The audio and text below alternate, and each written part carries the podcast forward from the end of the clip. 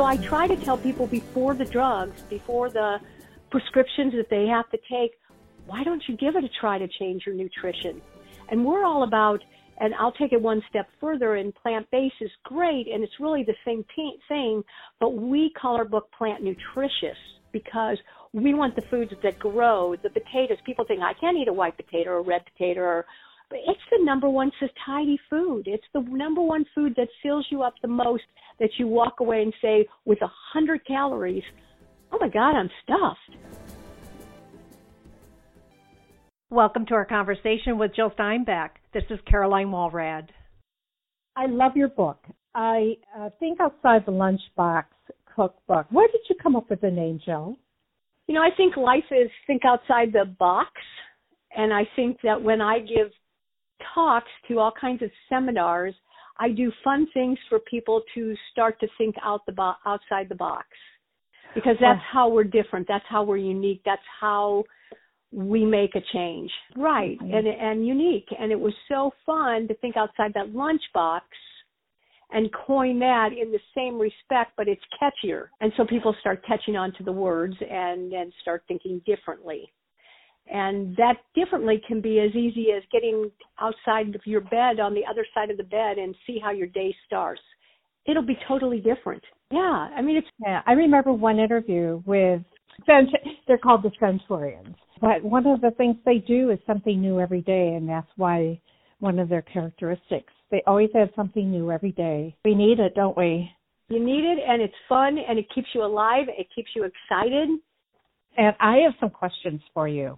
Yeah. First of all, I want to make a statement. I have your book in my hand, and the pictures are incredible. They make you want to eat them off the picture. There's and the plant-based plate is such a, a a wonderful look at you know how much you would need. So I see half are vegetables, and then a quarter seem to be what would you call that? Um, beans and carrots and legumes, yeah, legumes, yes. and mm-hmm. then you have whole grains as another quarter. So when I look at this, the first question I have is, will you explain what the difference is between plant based and keto and paleo because those words are twirling around everyone and I can tell that they're a little confused. You know, those are not my my expertise. What is conflicting is the vegan, the vegetarian, and the plant based. So vegan, when I was researching it, was so fun when we were doing the book and researching what it was. Donald Watson, he coined the term all the way back in 1944 of vegan, and they their focus, their main focus, is protecting animals and avoiding all the animal products, whether that's leather, whether that's honey. It doesn't it doesn't matter. They um, it's a way of living for them, and they're passionate about that living. They're extremely serious people on a movement where to me, vegetarians, and there's a, a few different types of vegetarians, the simple term vegetarian, they don't eat meat, fish, or poultry. People usually choose vegetarians, which I thought was interesting, and I could be mistaken. This is just from the research for religion, their cultural or ethical reasons.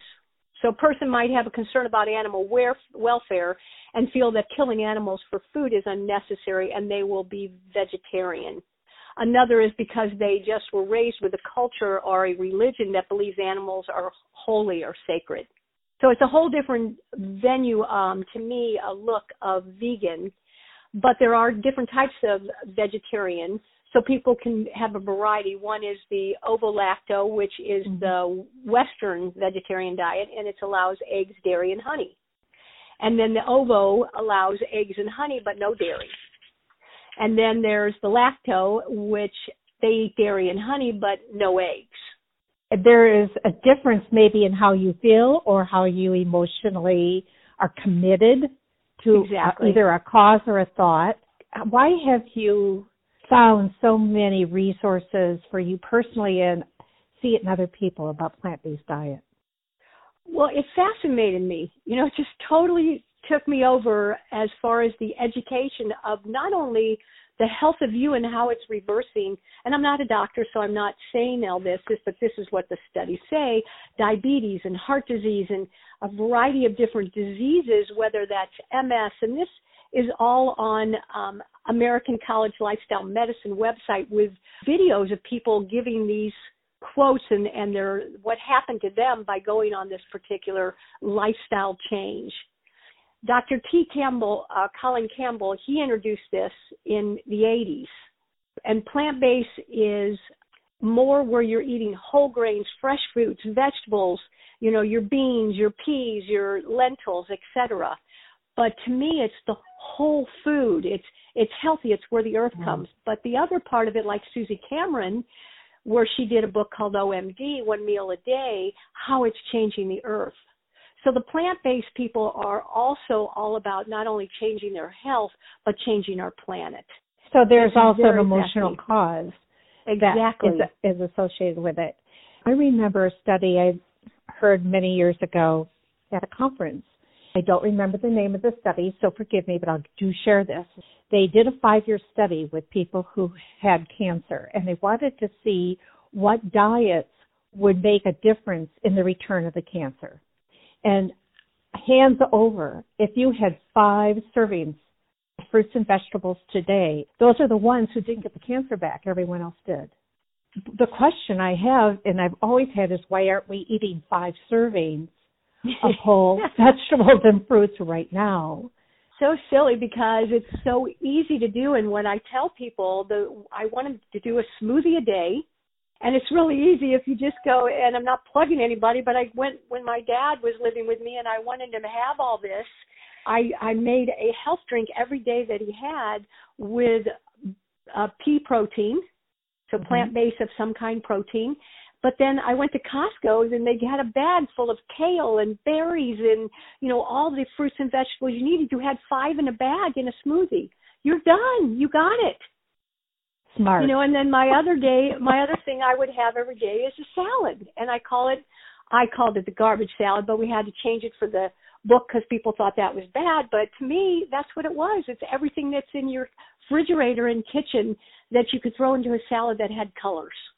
Mm-hmm. And then you did it. By those two meals, you are, and then the third meal could be what you choose, you know. But those two things are also satiety foods, foods that fill you up to satisfy you that make you healthy. So, what about people who want to do all of the diet with the whole and do whole uh, plant based? Maybe even have their own gardens or buy organic and are very careful about that, but they also choose their meat have you had any research as to whether that makes a difference? And and they have their meat, you said? Yes, on top of the vegetables and the whole grain. Yes, they did the whole balanced diet that you know, way, including meat. Meat is terrible for the planet. You know, if if I was to share anything, our um, person who wrote our foreword, Keegan Kuhn, did a documentary on cowspiracy. Once I saw that documentary, I was OMG. I really took a look, which I had no idea. He also did one called What the Health. And those two documentaries really started changing my views of educating people. But again, then I go back to your question and the OMD from Suzy Cameron, you know, one meal a day. Yes, if you have to, but really it's not going to change your lifestyle then to help with the diabetes and with the heart disease and things like this. If you're at your last resort and you want to change your self and your health, jump in with two feet, two arms, go for it and see how you look and feel in 30 days. I mean, just for an example, I gave my, my daughter gave up dairy for 30 days. We were ready to have her tonsils taken out. And I said, just give it up. We were not so much milk people as we were cheese. And we loved um, actually um, potato skins. And um, we gave it up for 30 days, and my daughter never had the surgery and never had another problem. It's very mucus forming. Mm-hmm. It's extremely mucus forming. So I try to tell people before the drugs, before the prescriptions that they have to take, why don't you give it a try to change your nutrition? And we're all about and I'll take it one step further. And plant based is great, and it's really the same thing, but we call our book Plant Nutritious because we want the foods that grow. The potatoes, people think I can't eat a white potato or a red potato or but it's the number one satiety food. It's the number one food that fills you up the most that you walk away and say with a hundred calories, oh my God, I'm stuffed. Now inside that potato, I might have um, mushrooms and and today I had mushrooms and onions and you know garlic and just all kinds of fun things in it, even a, a soles on top of it but I walk away and it's so delicious and I'm so full and it's so plant nutritious. I go into natural food stores and there's so many plant based products.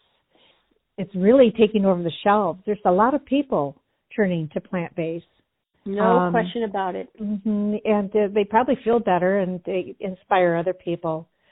I've really enjoyed my garden I created. I love my organic garden, and there's nothing better than going out. But we're very fortunate, as you know, to live in Arizona, where we get more sun and more warm weather to do that. But you can do it inside. I mean, there's lots of ways to have a garden, but there's nothing more special than having the energy in that plant of what you created rich in color, that's for sure. Even when I go into the schools and I teach the kids, I always tell them their assignment is they have to go to the grocery store and find one color, one food they've never tried and take it home and try it. Whether that's uh, jicama, you know, that's white inside. What is it that um, they haven't experienced in that fruit and vegetable aisle that they'd really like to try? It's just fascinating and that's thinking outside the lunchbox another way. But another question that always comes to me with plant nutritious is the number one myth is plants don't have enough protein.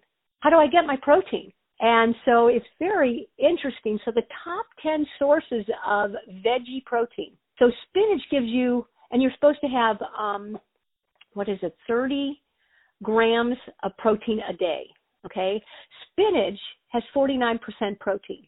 Kale has 45% protein. Broccoli has 45% protein.